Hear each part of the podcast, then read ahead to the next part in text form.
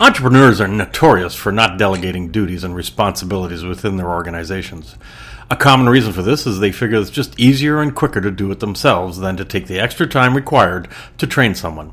So instead, they just figure they'll work a little harder.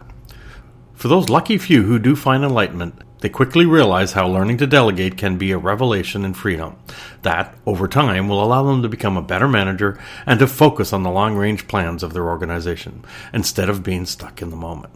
Contrary to what most people assume, delegating is easier than you think. Instead of trying to delegate a whole task, start by breaking it down into bite sized pieces. For instance, if a task requires 10 steps to complete, start by delegating the first few steps. That may be as simple as getting an individual to collect some of the initial data. By delegating those couple of items is the beginning of the training process.